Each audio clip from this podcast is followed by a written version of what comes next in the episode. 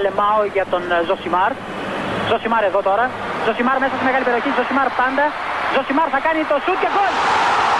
Φοβερό το γκολ του Ζωσιμάρ και πάλι. Ο Περέιρα Ζωσιμάρ, 24 χρόνων παίκτης της Μποταφόγκο. Να λοιπόν, ο Ζωσιμάρ, ο αποκαλούμενος μαύρος ράμπο από τον πατέρα του, που ήθελε λέει να τον κάνει πυγμάχο και να πάρει τα πρωτεία του Κάσιους Κλέη. Τελικά ο ίδιος προτίμησε να γίνει ποδοσφαιριστής και πράγματι φαίνεται τελικά αυτός είχε το δίκιο. Το δίκιο λοιπόν με το μέρος του Ζωσιμάρ. Κοίτα να δεις πώς την πάτησα τώρα. Εγώ τα είχα φτιάξει όλα έτοιμα. Λέω.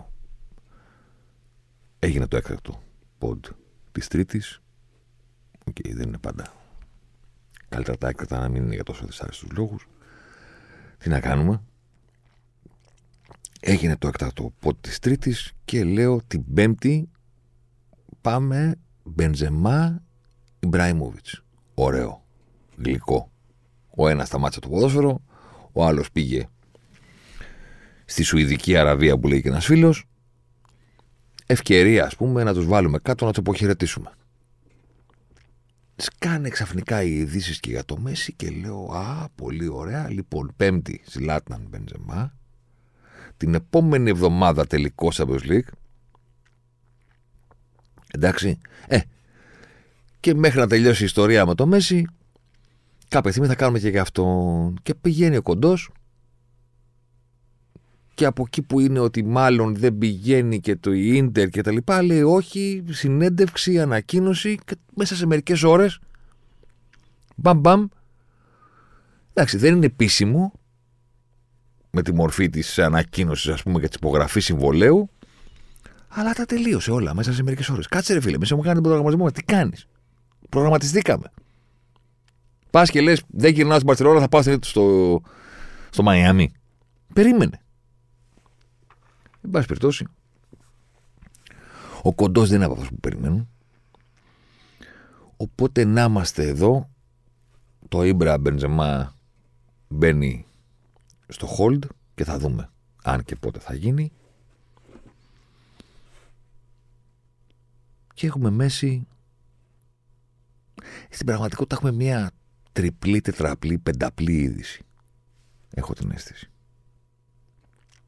Δηλαδή, μέσα σε μία μέρα, μέσα σε ένα βράδυ, μέσα σε ένα πόντ, υπάρχουν τρεις, τέσσερις, πέντε διαφορετικοί τρόποι να κοιτάξεις την ιστορία. Διαφορετικοί τίτλοι να βάλεις.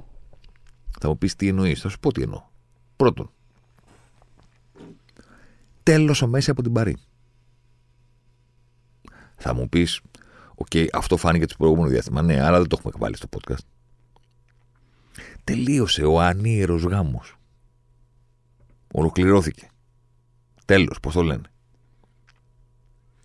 Έτσι το είχαμε, τον είχαμε χαρακτηρίσει τότε εκείνο το καλοκαίρι, το καλοκαίρι που κάναμε τελευταίο ποντ πριν τις διακοπές με το σε τερμινό λέω ακόμα και τώρα υπάρχουν κάποιοι οι οποίοι μου θυμίζουν στο Twitter ότι σε λέει τόσο κάτι ξέρεις, σε βρίσιμο που ακόμα περιμένουμε το podcast για τον τελικό του Euro που σε έτσουξε τόσο πολύ που το πήρε η Ιταλία που δεν έκανες podcast και είπες για τον ε, Μέσι αντί να πει για την Ιταλία. Και ότι αν το παίρνει η Αγγλία, ας πούμε, είναι σίγουροι αυτοί θα το κάνουν ανάποδα. OK. Okay. τότε λοιπόν κλείσαμε τη σεζόν την καλοκαιρινή με τη Σετερμινό, λέω, και μέχρι να γυρίσουμε από τις διακοπές, το επόμενο podcast ήταν ο ανίερος γάμος του Μέση με την Πάρη. Μία αγωνία είναι αυτή ότι έχουμε και επίσημα ας πούμε, το καρφί στο φέρετρο σε αυτή την ιστορία. Αξίζει να ξεκινήσουμε από εκεί γιατί ο Μέση δεν το άφησε σχολεία του. Δηλαδή είπε ότι την πρώτη χρονιά ήταν δύσκολη. Το έχω πει πολλές φορές. Πέρασε και COVID και ήταν και όλο αυτό το ξαφνικό του ότι βρέθηκε σε μια ομάδα που δεν ήθελε να πάει. Δεν είναι ότι το είχε σχεδιάσει, ας πούμε. Παίρνει καλά, λέει, τις πρώτες 6 μήνες πέρυσι προσαρμόστηκα στην, στο σύλλογο, στην πόλη με την οικογένειά μου και όλα αυτά, αλλά στη μέσα του παγκόσμιο κύπελο και το παγκόσμιο κύπελο σημάδεψε πολλές ομάδες και πολλούς παίχτες. Και τα λοιπά. ήθελα διαφορετικό φινάλε, αλλά γενικά λέει, ήταν δύο χρόνια που ήταν δύσκολα για μένα, αλλά είναι πλέον πίσω μου. Το παιδί που δεν ήθελε να φύγει ποτέ από τη Βαρκελόνη, είναι δεδομένο ότι πέρα το ποδοσφαιρικό κομμάτι, δεν, δεν ήταν ποτέ προτιμασμένος να φύγει από την Μπαρσελόνα και ακόμα και αν κάποια στιγμή το έκανε αυτό, θα του ήταν δύσκολο. Βάλε τώρα πόσο μάλλον να πρέπει να φύγει από την Παρσελόνα χωρίς να έχει προετοιμαστεί, χωρίς να το έχει ετοιμάσει, χωρίς να το έχει επιλέξει. Να πεις ότι ούτως ή άλλως είναι δύσκολο, ρε παιδί μου, να ανέβω το βουνό, αλλά κοίταξε να δεις, θα το βάλω στόχο και στο τέλος του τάδε μήνα θα το ανέβω. Έχεις καλύτερες πιθανότητες. Δύσκολο θα είναι και πάλι. Βουνό είναι. Αλλά μπορείς να προετοιμαστείς. Σίγουρα είναι μια εμπειρία που μπορεί να πάει καλύτερα από το να σε φέρουν ένα πρωί μπροστά στο βουνό και να σου πούνε λοιπόν, σήμερα είναι η μέρα, ξεκινά. Και πει, Μα δεν έχω ετοιμαστεί. Προχώρα. Μα ρε παιδιά, δεν... σας έχω πει τους άλλους είναι δύσκολο για μένα. Ανέβα. Εκείνο το καλοκαίρι αυτός περίμενε ότι θα μείνει στην Παρσελόνα. Και ξαφνικά χτύπησε το τηλέφωνο και του είπα δεν μπορείς να μείνεις. Έτσι έγινε. Και μετά έπρεπε κάπου να πάει. Μέσα σε όλο το σοκ του δεν μπορούμε να μείνουμε. Ενώ ήταν δεδομένο ότι μπορεί να μείνει, είχε πάει τις διακοπές του, ήταν όλα έτοιμα κτλ. κτλ. Στο δικό του το μυαλό. Έτσι ήταν η ιστορία. Το πρώτο είναι λοιπόν αυτό, ότι τελειώνει ο ανίερος γάμος. Τελειώνει το διάστημα στο οποίο ο Μέση πήγε να παίξει μια ομάδα χωρίς αρχή, μέση και τέλος, χωρίς παράδοση, χωρίς χαρακτήρα, χωρίς θεμέλια. Αυτό ήταν η παρή και πριν πάει εκείνος, δεν είναι πράγματα τα οποία εφευρίσκουμε να πούμε. Τώρα, επειδή πήγε να παίξει ο κοντός εκεί. Και να πέρασε μια διετία με το χειρότερο δυνατό τρόπο που μπορεί να περάσει κάποιος στη ζωή του στο ευρωπαϊκό ποδόσφαιρο, που ποιος είναι αυτός; Και αυτό είναι κάτι που λέγαμε τα παλιότερα χρόνια και δεν το λέμε επειδή είναι εκείνος στο επίκεντρο της κουβέντας. Δεν υπάρχει κάτι χειρότερο το να παίζεις μπάλα και να κρίνεσαι μόνο από το Champions League. Το είπαμε, πότε ήταν, τέταρτο, πέμπτο podcast, ε, πέμπτο επεισόδιο, όταν συζητάγαμε τον Neymar. Ληστήσει, ληστήσει του τρένου παιχταρά. Ότι άμα καταδικάζεις τον εαυτό σου να κρίνεσαι μόνο από το αν θα πάρεις το Champions League, τα πράγματα δεν είναι καλά. Δεν είναι ποδόσφαιρο αυτό. Ε, ο κοντός πέρασε μια διαετία εκεί. Τα πράγματα στο Champions League φυσικά και δεν πήγαν θα μπορούσαν πέρυσι, αλλά ήρθε αυτή η φοβερή ρεμοντάδα, ας πούμε, της Ρεάλ στο Μπερναμπέου στη Ρεβάνς που απέκλεισε την Παρή, την σόκαρε ξανά και ξεκίνησε, ας πούμε, και τη διαδρομή της Ρεάλ για ένα ακόμα. Champions League. Φέτος μία από τα ίδια. Το Μέση Νεϊμάρ Εμπαπέ δεν δούλεψε ποτέ το Μέση Εμπαπέ μπορεί να δούλεψε πάρα πολλές φορές γιατί ο ένας ήταν ο καλύτερος στο να έχει την μπάλα στα πόδια του, ο άλλος ήταν ο καλύτερος στο να την υποδέχεται πίσω από τις γραμμές. Οπότε βάλε αυτά τα δύο πράγματα μαζί και μπορείς να φτιάξεις συγκλονιστικές ιστορίες. Τα συγκλονιστικά πράγματα δεν έγιναν ποτέ. Η Πάρη δεν έγινε ποτέ κανονική ομάδα, ούτε δείχνει τη διάθεση να γίνει. Σε κάθε περίπτωση, για περιβάλλον του Μέση ήταν από την αρχή μέχρι το τέλος ένα λάθος πράγμα. Οπότε το Μέση στην Παρή θα το θυμόμαστε. Για ποιο λόγο το θυμόμαστε; Για το γεγονός ότι σε αυτό το διάστημα ο κοντός βρήκε το μοναδικό θετικό. Την ηρεμία, την ξεκούραση, τη γαλήνη. Δεν ξέρω τι άλλες λέξεις μπορώ να διαλέξω, να μου έρθει το μυαλό. Χαμήλωσε ρε παιδί μου ο θόρυβος από τις 4-5 συσκευές που είναι ανοιχτές μέσα στο σπίτι. Τις χαμηλώνεις, τις κλείνεις. Οπότε ξαφνικά καθαρίζει ο ήχος και μένει να ακούς μόνο ένα πράγμα. Και συγκεντρώνεσαι μόνος σε αυτόν τον ήχο. Μόνος σε αυτό το τραγούδι. Πώς είναι καμιά φορά σε αυτά τα μαγαζιά το καλοκαίρι που είναι όλα μαζί μαζεμένα σε μια πλατεία του νησιού ή χωριού, οτιδήποτε, που κάθεσαι σε ένα σημείο και τα ακούς όλα. Δηλαδή, αν κάνει τον κύκλο της πλατείας, ακούς ταυτόχρονα πέντε τραγούδια, ξέρω πέντε διαφορετικές μουσικές. Παίζουν όλοι μαζί. Δεν γίνεται. Άμα συμφωνήσουν ότι θα παίζουν ένα, είναι καλύτερο το focus. Περνάς καλύτερα. Στο Παρίσι, εκτός Λα Λίγκα, ο κοντός βρήκε την ηρεμία του. OK, okay, μωρέ, τώρα όλα αυτά τα υπόλοιπα.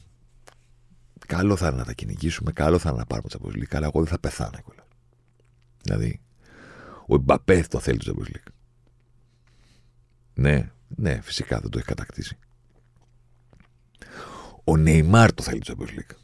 Γιατί το έχει κατακτήσει μεν, αλλά είπαμε, πήγε στην Πάρη για να γίνει ο Ρόμπιν που βγαίνει από τη σκιά του Batman και να γίνει ο ίδιος Batman. Εγώ τώρα ωραίο θα ήταν να το πάρω. Δεν θα πεθάνω κιόλας. Ξέρετε όλοι γιατί θα πεθάνω. Για το άλλο.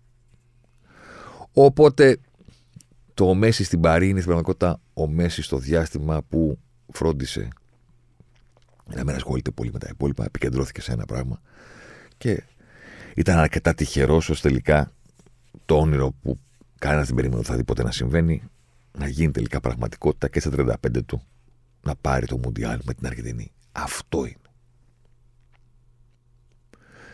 Το δεύτερο, η δεύτερη είδηση, η δεύτερη γωνία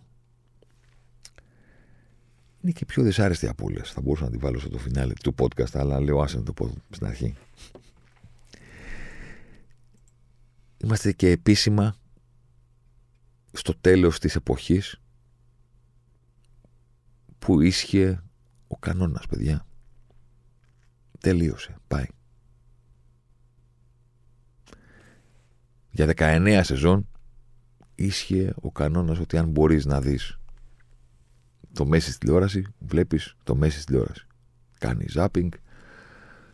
Είναι ok να βλέπεις ό,τι θέλεις στη τηλεόραση. Όταν έχει μέση, βλέπουμε μέση. Γιατί; Γιατί δεν μπορείς να ζεις στην εποχή που μπορείς με το πάτημα σκομπιού να δεις το μεγαλύτερο, τον, τον καλύτερο και να λες «Ε, μωρέ, να δω κάτι άλλο». Τι να δεις κάτι άλλο. Έχεις τη δυνατότητα να δεις το Μέση να παίζει ποδόσφαιρο, ζωντανά. Με το πάτημα ενός κουμπιού. Τι καλύτερο μπορεί να έχει τηλεόραση εκείνη τη στιγμή από αυτό; Ζωντανά, ε. Μην πεις ότι έχει μια ταινία που είναι φανταστική, είναι. Μπορεί να τη δεις και αργότερα. Ο Μέση εκείνη τη στιγμή παίζει. Είναι live. Ζωντανά στην τηλεόραση, τι καλύτερο μπορεί να έχει από το να δεις το Μέση; Ποιον, ποιους; Τι καλύτερο μπορεί να υπάρχει; Πιο ενδιαφέρον σίγουρα. Μπορεί να παίζει η ομάδα σου. Φυσικά. Εννοείται. Στον αθλητισμό πάνω απ' όλα το κίνητρο του να παρακολουθήσεις κάτι και η ένταση είναι το, το αν σε καίει. Και άμα σε καίει η ομάδα σου, σε καίει η ομάδα σου. Τι να γίνει τώρα, δηλαδή, ποιος μέση; Αν δεν παίζει η ομάδα σου, τι καλύτερο μπορεί να έχει ζωντανά η τηλεόραση. Ε, αυτή η εποχή για εμάς σε αυτό το κομμάτι του πλανήτη, σε αυτό το ημισφαίριο, σε αυτή την Ήπειρο, σε αυτό το time zone, έλαβε και επίσημα τέλος θα γίνει από το καλοκαίρι, αν και εφόσον επικυρωθεί η συμφωνία, θα γίνει ο Μέση το πρωινό ξύπνημα. Αυτό που είναι εδώ και χρόνια το NBA. Τι είναι το NBA, νομίζετε, για την Ευρώπη; Μην ακούτε τώρα. και να κάνω, να κάνω, είχα καιρό να τσιγκλίσω το μπάσκετ. Κάτσε να κάνω μερικούς εχθρούς. Το NBA το, είναι, είναι το πρωινό ξύπνημα. Παίρνεις το κινητό, κάνεις έτσι. Και τι βλέπεις, τι έκανε ο Κάρι, τι έκανε ο Γιάννης, τι έκανε ο Λεμπρόν, τι έκανε ο Γιόκιτς, τι έκανε ο Ντόντσιτς. Χθες το βράδυ στο NBA. Αυτό κάνεις. Highlight, το buzzer beater, η ασύλληπτη επίδοση, φοβερή ατάκα που βλέπεις το πρωί με τον καφέ ή σπίτι ή με το που πηγαίνεις στο γραφείο λίγο 5 λεπτά, 10 λεπτά να συνέλθουμε κτλ. Ξέρεις. Αυτό είναι το NBA. Οπότε το μεσημέρι, ας πούμε, υπάρχουν χίλια άνθρωποι οι οποίοι συζητάνε για το τι έκανε ο Κάρι. Σωστά; Σωστά. Πόσοι από αυτούς έχουν δει το παιχνίδι; Πέντε; Ένας; Ολόκληρο λέμε, ε. Ολόκληρο. Όχι είδα λίγο. Το παιχνίδι πώς το έχουν Το NBA είναι κατανάλωση highlights για μας. Σε αυτή την πλευρά του. της γης. Ε, πηγαίνει και ο Μέση εκεί τώρα και θα γίνει πλέον δεν θα είναι αυτός που το βλέπουμε το πάτημα ενό κουμπιού ζωντανά, αλλά θα είναι αυτός που τον βλέπουμε το πρωί όταν ξεκινάμε τη μέρα μας. Τι έκανε ο κοντός χθες. Αυτό είναι. Τέλος, πάπαλα. Πάπαλα. Εδώ ήταν, τον είδαμε 19 σεζόν. Από τα 17 μέχρι τα 35 που γίνεται σε μερικές εβδομάδες 36 γεμάτα, γεμάτα 19 σεζόν οι 18 εξ αυτών σχεδόν full γεμάτες οι 17 σίγουρα γεμάτες στο maximum ήταν εδώ κυκλοφορούσε ανάμεσά μας έπαιζε μέχρι και στα γήπεδά μας ερχόταν να παίξει στο Άκα ή στο Καραϊσκάκης και τώρα από εκεί, σε ξένα γη, σε ξένα μέρη, πώς το λέει ο Παπαδόπουλος, που κάνει τον γνώρισε, κάνει τον ξέρει. Στο επεισόδιο που είχε φύγει ο Γιάννης να πάει στην Αφρική, υποτίθεται. Στην Αίγυπτο που είχε πάει, εν πάση περιπτώσει. Τέλος, αυτό ήταν. Αυλαία, πώς το λένε. Πέρα από τους τίτλους, τα πρωταθλήματα κτλ. Αυλαία, 704 γκολ. 302 assist. Α μετρήσουμε τα βασικά, ξέρεις, μην πάμε τώρα σε τρίπλες. Γιατί στις τρίπλες έτσι έχουμε κιόλε. Είναι κάποια μάτια κυπέλου τώρα και κάτι τέτοια που δεν έχουμε στατιστική από τρίπλες. Και τέτοια. Αλλά ας πούμε τα βασικά. 704 γκολ, 302 assist. Αυτό είναι. Το φινάλε. 1006 goal contribution που λένε και στα αγγλικά. Χίλιες έξι φορές που η μπάλα κατέληξε στα δίχτυα είτε γιατί την έσπρωξε ο Μέσης αυτή είτε γιατί έδωσε την μπάλα σε αυτόν που το έκανε. Να το θέσω αλλιώς αν πάρεις αυτά τα 70.000 κάτσε να δω γιατί δεν βλέπω και τόσο μακριά έχω αρχίσει να θα το έχετε πάρει χαμπάρι, δεν βλέπω λοιπόν 70.048 λεπτά είναι αν τα ξεκινήσεις τώρα και τα παρακολουθήσεις όλα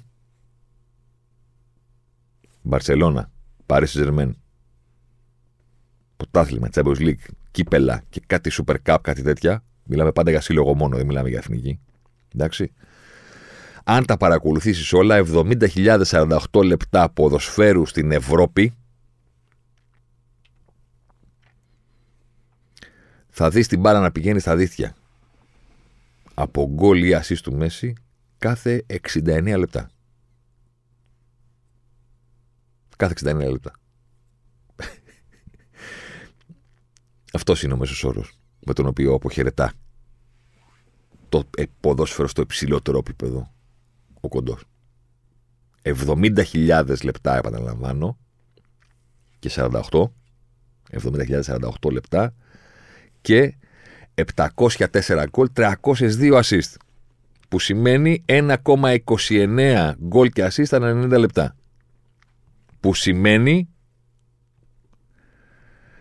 γκολ ή assist ανά 69 λεπτά αν βγάλουμε τα πέναλτι γιατί κάποιος μπορεί να πει τώρα τι με νοιάζει με να βλέπω κάποιον να εκτελεί πέναλτι. Είναι κάθε 76 λεπτά. Αν θέλετε να είναι μόνο το κανονικό. Τώρα να μετρήσουμε τρίπλες, να μετρήσουμε κάθετες πάσες. Άστο. Θέλω να πω, ούτως ή άλλως σε αυτό το διάστημα κανένας δεν σκόραρε περισσότερο. Εντάξει. Ούτως ή άλλως σε αυτό το διάστημα κανένας δεν έδωσε περισσότερες assist. Προφανώς. Βάλε τώρα και τις τρίπλες, που κανένας δεν τρίπλαρε περισσότερο σε αυτό το διάστημα. Βάλε και τις κάθετε πάσες, που κανένας δεν έκανε περισσότερες σε αυτό το διάστημα. Παρότι επαναλαμβάνω, δεν έχουμε τον απόλυτο αριθμό, διότι υπάρχουν παιχνίδια που δεν υπήρχε η στατιστική ανάλυση του να έχουμε, ξέρεις πόσες τρίπλες έκανε σε ένα μάτσο κυπέλου. Στο 2005 τώρα ποιος το μετράγει; Μας λείπουν μερικές. Έχουμε το πρωταθλήμα και του Champions League. Εφτάνουν. Για να πούμε ότι κανένας δεν, δεν τριμπλάρε περισσότερο. Πολύ ωραία. Κανένας δεν έδωσε περισσότερες φορές την μπάλα στην πλάτη της άμυνας. Ποτέ. Οπότε είναι αυτό το οποίο τελειώνει και μπαίνει τελεία. Δηλαδή πλέον όλα αυτές οι βάσεις δεδομένων που είχα κάθε χρόνο και ανανέωνα και προσέφετα καινούργια λεπτά, καινούργια τρίπλε, καινούργια στήσει και τούκου τούκου με τα χεράκια μου που με κορόιδευε η γυναίκα μου στην πολιτική, τι κάνεις; Έχω δύο εβδομάδες να ανανεώσω τα, τα νούμερα του κοντού και του Χριστιανού. Και του, του, του, του, Τώρα πλέον το αρχείο αυτό είναι definite. Τελειώνει. Δεν έχει. Δεν κουνιέται του Μέση. Τα πινακάκια αυτά είναι. Το μόνο που μπορεί να αλλάξει είναι να δικαιωθώ και να συνεχίσω να προσθέτω για τον Ρονάλντο όταν ο Ρονάλντο επιστρέψει στην Ευρώπη. Που έχω πει θα γυρίσει. Αποκλείται να μείνει εκεί. Του χρόνου κάποια Newcastle, κάτι Premier League, Champions League, ήρθε να αποδείξει. Θα το δούμε. Τότε θα, θα προσθέσω τον Ρονάλντο. Που σταμάτησε να προσθέτω τη Σαουδική Αραβία. Δεν μετράμε. Είναι άλλη λίστα. Λέμε εδώ τι έγινε. Στο εδώ, το αρχείο αυτή τη στιγμή που έχω μπροστά μου ανοιχτό στον υπολογιστή, την ώρα που σας μιλάω, είναι τελειωμένο. Αυτά είναι. Αυτά γίνανε. Τα γραμμένα. Για αυτό το αντίο, ας πούμε, το οποίο κανονικά θα πρέπει να το κάνουμε, ξέρεις, podcast πέντε επεισοδίων, τι ήταν ο Μέση για το ποδόσφαιρο, αλλά αυτό ας το κάνουμε όταν θα σταματήσει. Εντάξει. Αλλά για το αντίο σε ψηλότερο επίπεδο, ας πούμε, με τον τρόπο με τον οποίο έρχεται τώρα, θέλω να. Μπορεί να πεις πάρα πολλά, μα πάρα πολλά για το τι είδαμε, για το τι ήταν να βλέπεις όλη την καριέρα του Μέση μπροστά σου. Αλλά ξέρεις τι μωρέ, έχω πει τόσα πολλά για τον κοντό. Και με το Σετερμινό και με το Μουντιάλ και με όλο αυτό το πράγμα. Δεν ξέρω αν είναι τώρα η ώρα να κάνουμε ας πούμε, αυτό που κάναμε και με τον Κριστιανό. Να πούμε, ωραία, τι παίχτης ήταν. Ας πούμε. από τη μία γιατί το έχουμε κάνει αρκετές φορές και από την άλλη ότι ξέρω εγώ, άστο τώρα. Ας πούμε. Κάποια στιγμή όταν θα σταματήσει, σταματήσει. Απλώς θέλω έτσι να βάλω δύο πινελιές έτσι αχρίαστες, δύο λεπτομέρειες του, του τώρα, του σήμερα, οι οποίες έχουν την πλάκα τους. Την έχουν την πλάκα τους.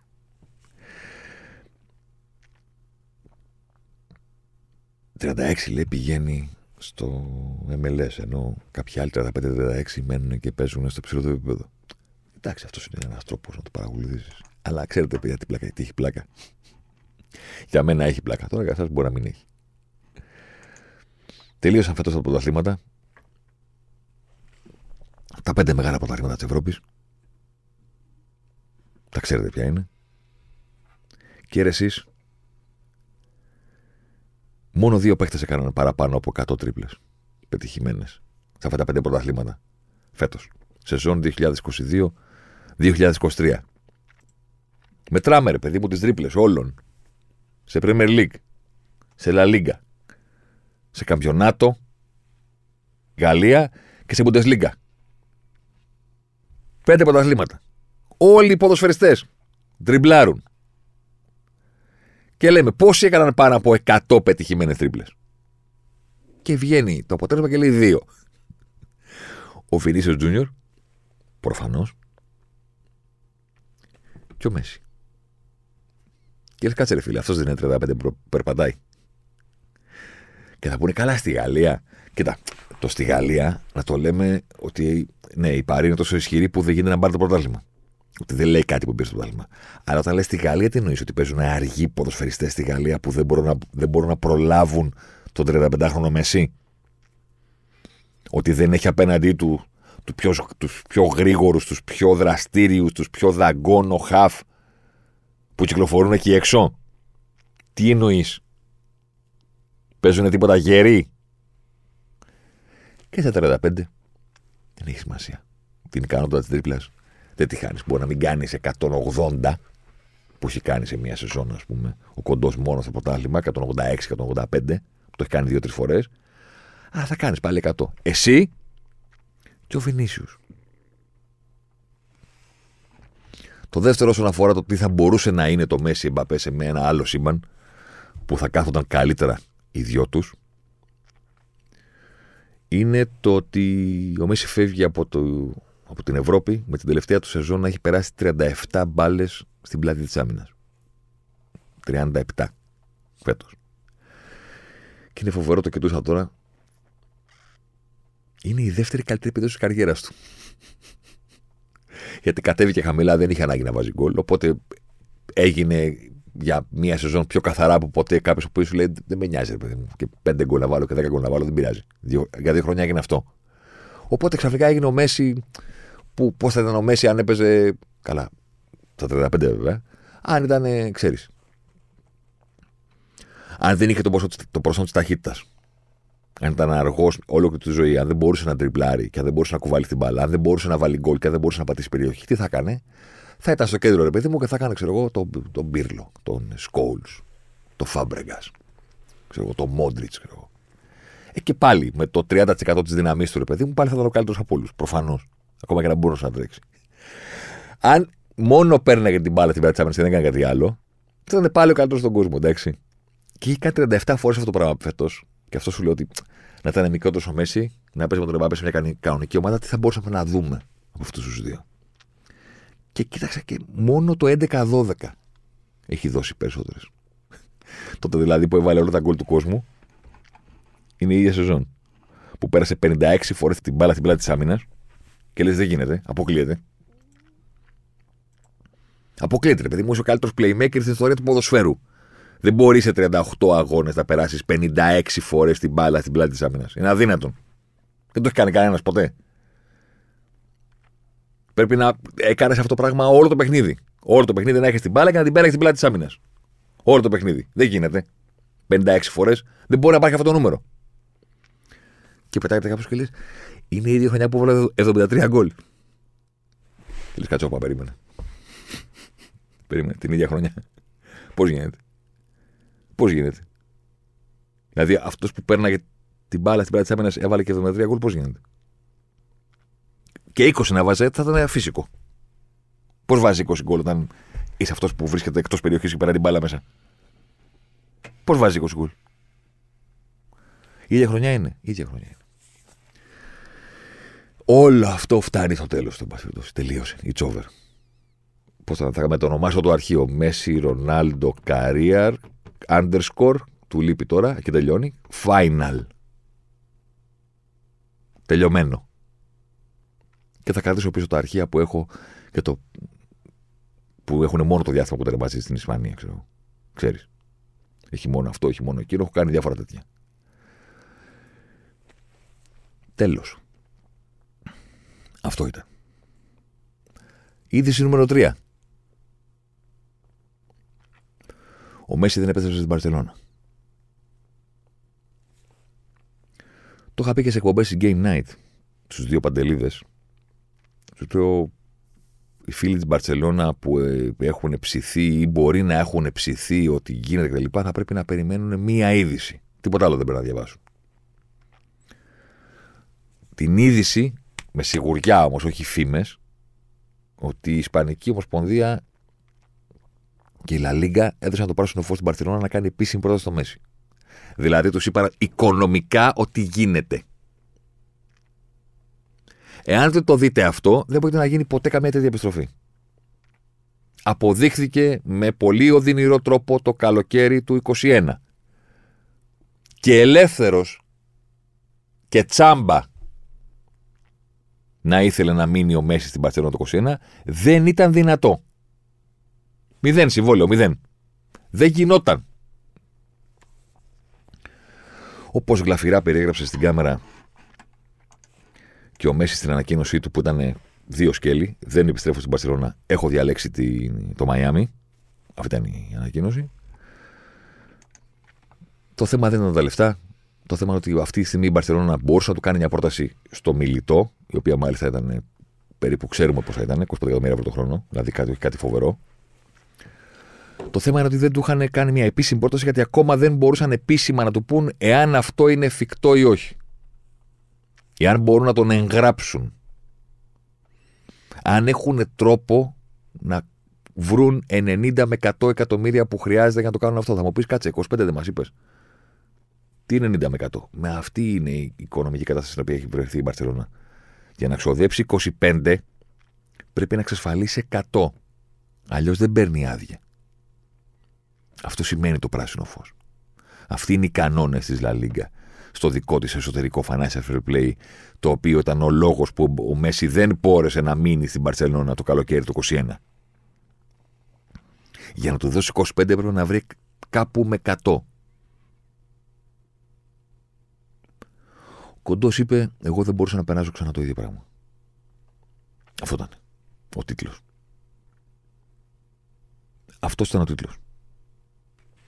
Κανένας άλλος. Ήταν πολύ άσχημο αυτό που συνέβη το καλοκαίρι του 21, δικά του λόγια. Επιστρέψαμε από το διακοπές με την αίσθηση ότι κάθε χρόνο ότι θα ξεκινήσουμε ξανά την προπόνηση και όλα θα γίνουν καλά, ότι εδώ θα μείνουμε, ότι ξεκινάει το σχολείο για τα παιδιά και όλους κτλ. Και, και όταν ήταν όλα έτοιμα να τα υπογράψουμε, μέσα σε ένα βράδυ δεν μπορούσε να γίνει. Δικά του λόγια. Και μετά έπρεπε να βρω ομάδα και είπε: Έπρεπε να πάρω nasty decision. Δεν ξέρω, τα ισπανικά μου δεν είναι καλά. Δεν ξέρω πώς ακριβώς μεταφράζεται αυτό. Που το βρήκα nasty decision. Την απόφαση δηλαδή να πάει στην Παρή. Μια απόφαση που δεν ήθελε. Ήταν αναγκασμένος να πάρει. Είναι σαφώ ότι κατάλαβε μέσα ότι αυτή τη στιγμή η Μπαρσελόνα δεν πρόκειται τώρα που μιλάμε να του πει: Λοιπόν, πάμε.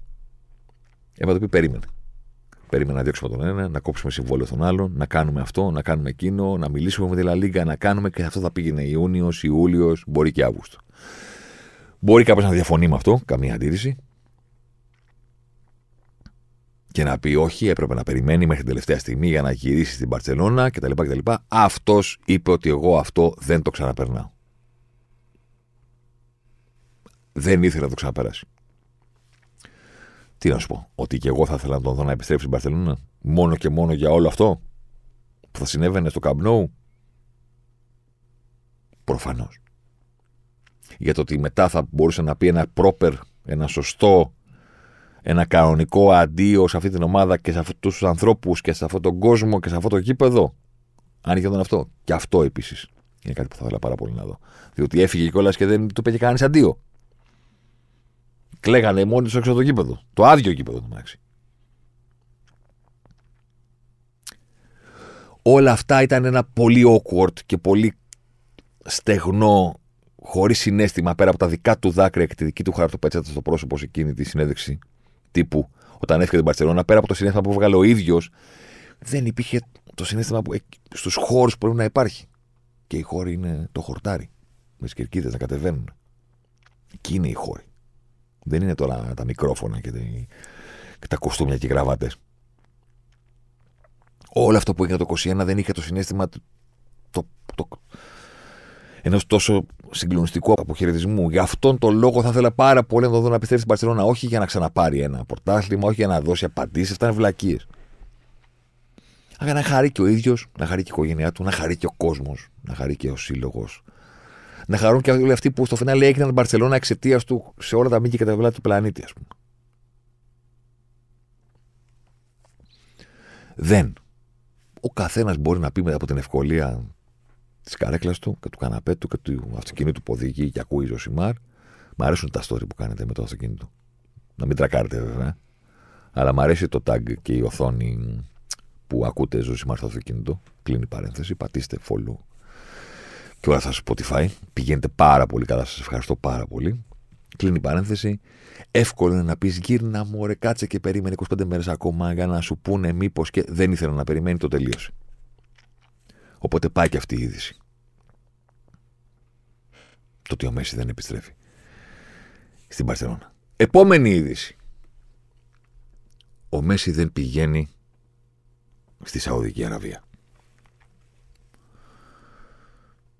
Είναι η πρώτη από τις ειδήσεις που αναφέραμε μέχρι τώρα, η οποία είναι για πανηγυρισμό. Είναι για,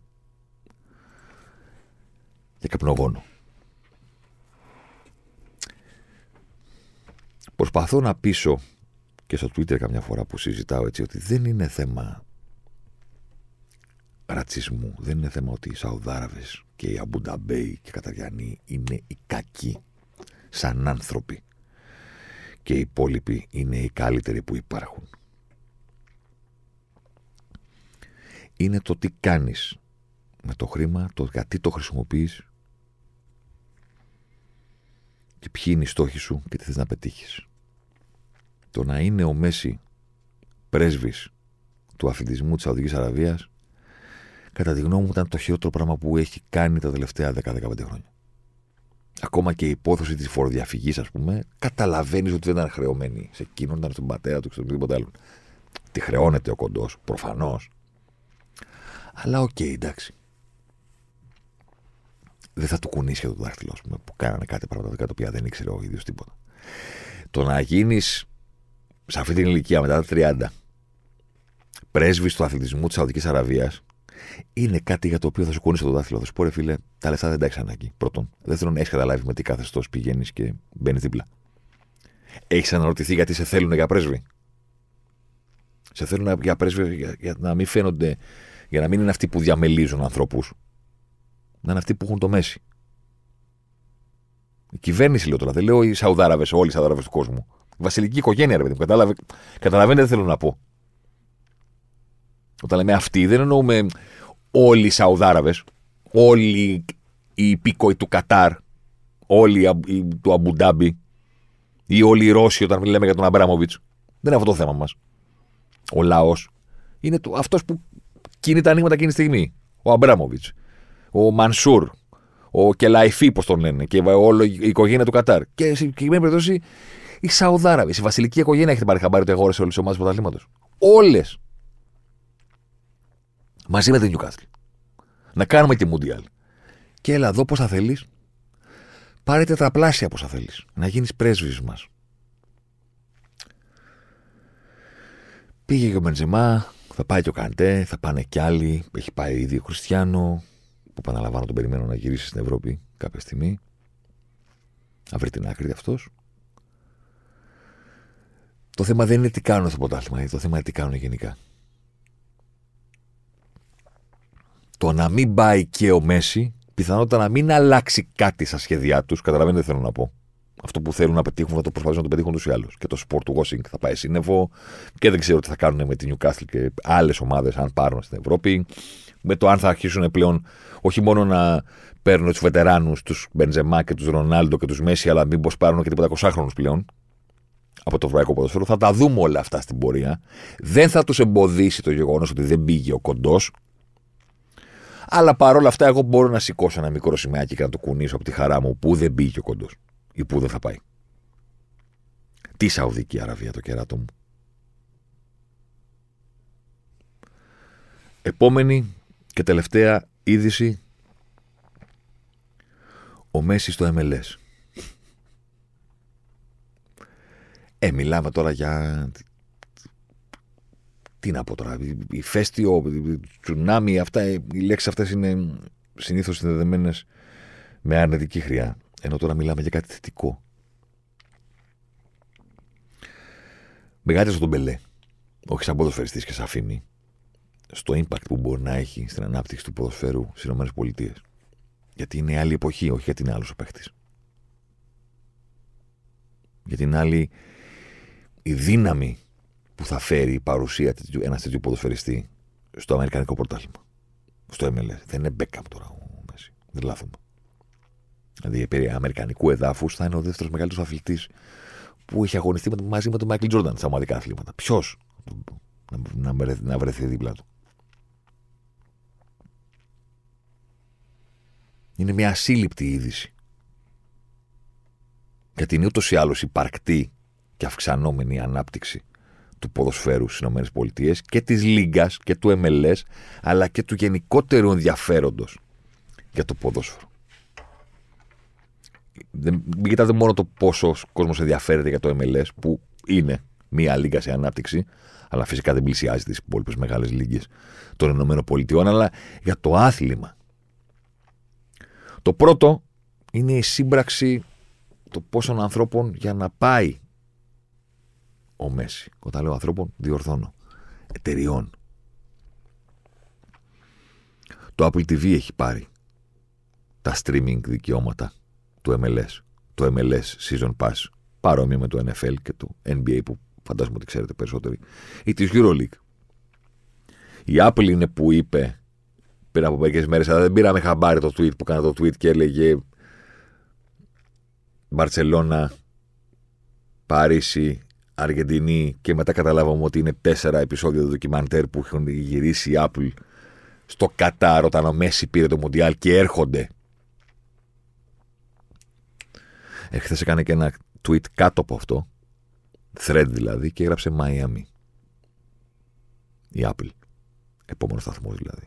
Και το έσβησε γιατί φαντάζομαι ότι θέλουν να το γράψουν όταν θα είναι επίσημο. Και ακόμα δεν είναι επίσημο ότι ο Μέση πηγαίνει στο Miami.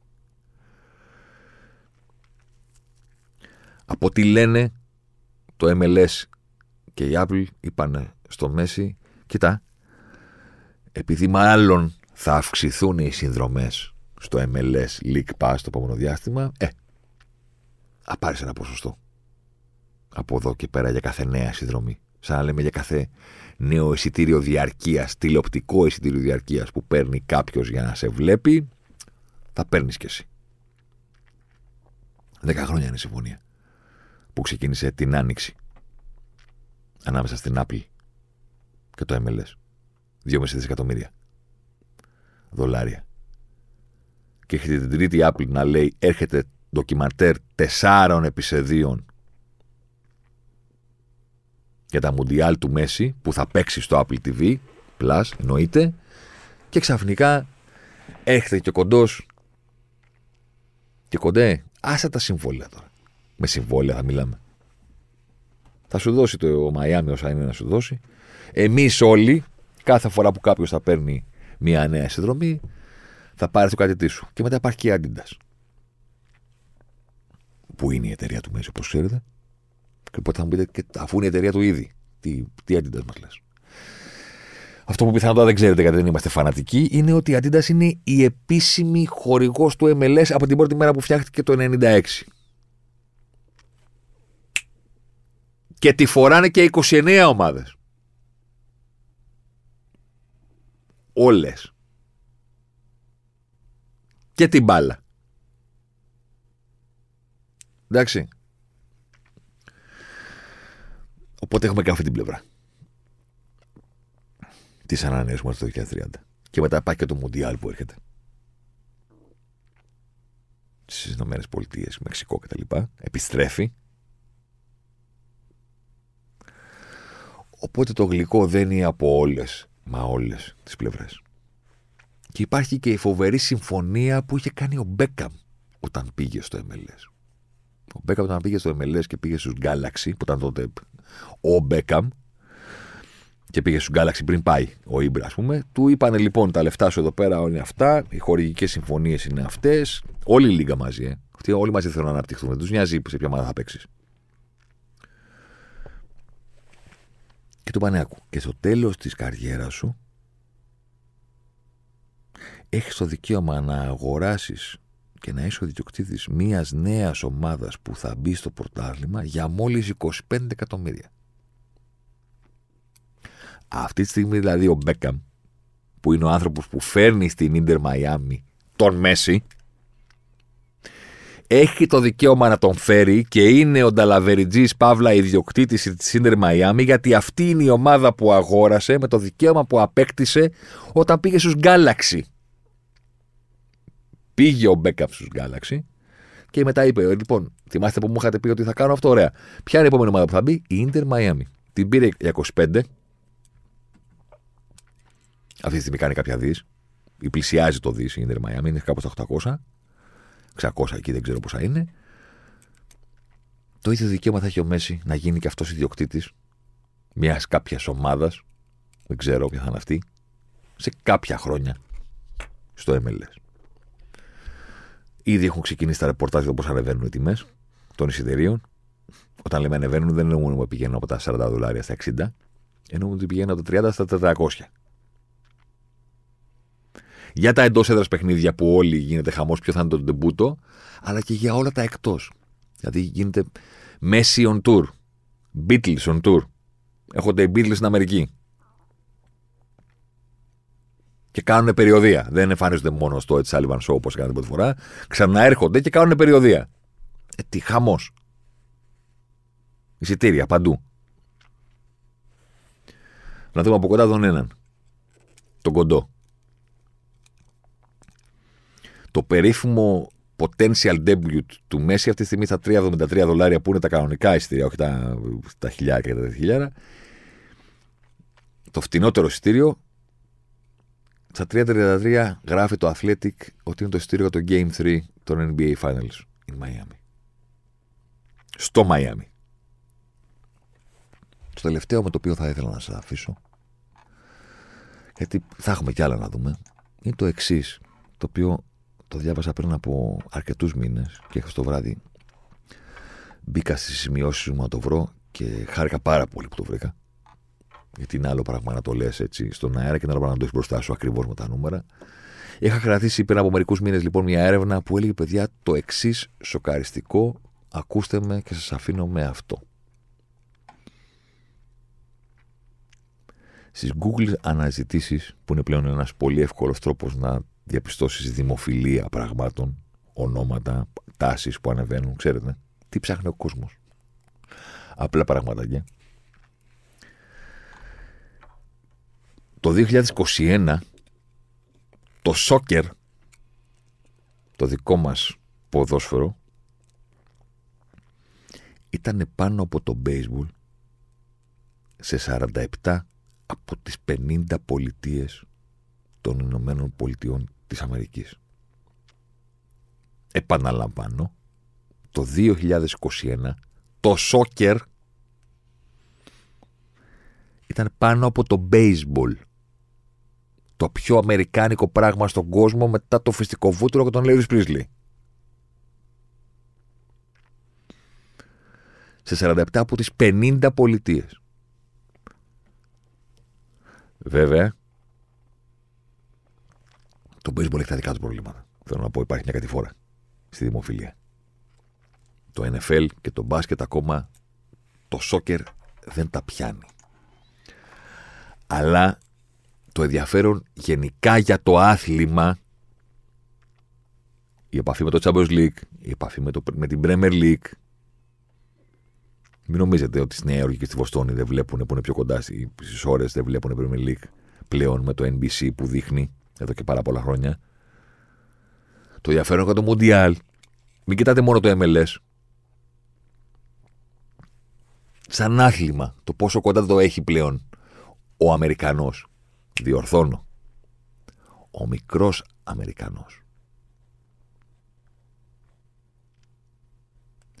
Στην έρευνα λοιπόν που βρήκα χθες το βράδυ και με αυτό θα σας αφήσω γιατί δεν θέλω να πάω τώρα σε πολιτεία με πολιτεία να σας λέω τι ποσοστό έχει το κάθε άθλημα. Σε αρκετέ από αυτές, ξαναλέω, το ποδόσφαιρο πηγαίνει κοντά και στο baseball και στο NFL ή στο μπάσκετ.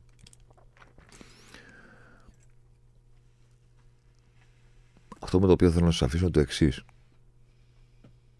Ότι ανάμεσα σε αυτούς οι οποίοι δήλωσαν οπαδοί των αθλημάτων, ποδοσφαίρου, NBA, NFL, hockey και baseball, αυτά έχουμε στην Αμερική, το ποδόσφαιρο ήταν αυτό που είχε το μεγαλύτερο ποσοστό του κάτω από τα 45. Δηλαδή από τους 100 που πάνε είμαι φαν του ποδοσφαίρου, το 54% ήταν κάτω από τα 45. Για το NBA το, το ποσοστό αυτό είναι 51%. Για το NFL είναι 46% έρχονται. Έρχονται. Το 40% είναι 18 με 34.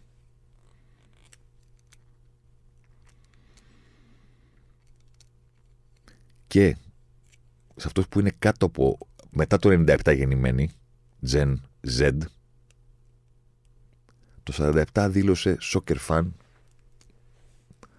μπροστά από το κολεγιακό μπάσκετμπολ του 44%. Έρχεται. Όχι τόσο γρήγορα όσο θα ήθελαν οι Αμερικανοί. Πιθανότατα θα, θα ήθελαν να έχει συμβεί τις προηγούμενες δεκαετίες. Το παλεύουν πολλά χρόνια. Τους έχει λείψει, κατά τη γνώμη μου, μια φοβερή στιγμή των ΗΠΑ σε Μουντιάλ που ακόμα την ψάχνουν τη ρημάδα. Δηλαδή έχουν πάει εκεί, περνάνε τον όμιλο, δεν την έχουν βρει την, την τεράστια στιγμή που ψάχνουν στο Μουντιάλ για να εκτοξεύσει και να ενώσει λίγο τη χώρα σε αυτό το κομμάτι. Ότι είδες τι, έγινε, τι έκανε η Team USA, καταλαβέ, αυτό τους λείπει περισσότερο.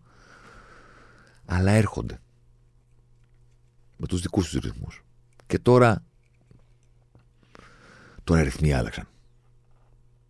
Μπήκανε πολύ ήπιοι στο κυβότιο.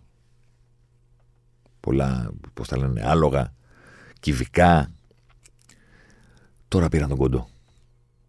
Παίρνουν τον κοντό για να διορθώνω κάτι, να γίνει επίσημο. Και ξαφνικά έχουν ένα πυρηνικό όπλο που δεν έχει σημασία αν θα μπορέσει να πάρει το πορτάθλημα με την Ιντερ Μαϊάμι και όλες αυτές τις ιστορίες. Σημασία έχει ότι θα είναι εκεί. Ο κορυφαίος στα 36 στην εποχή όχι του Πελέ που αν τον έβλεπες στην τηλεόραση και στο γήπεδο αυτό ήταν δεν υπήρχε κάτι άλλο να μοιράσεις και να μοιραστείς. Τώρα είναι εκεί ο κοντός. Beatles και Elvis Presley μαζί. British Invasion λέγανε τότε με τις Beatles. OK. Okay. Soccer Invasion λοιπόν. Περισσότερο, εντονότερα από ποτέ. Σας χαιρετώ.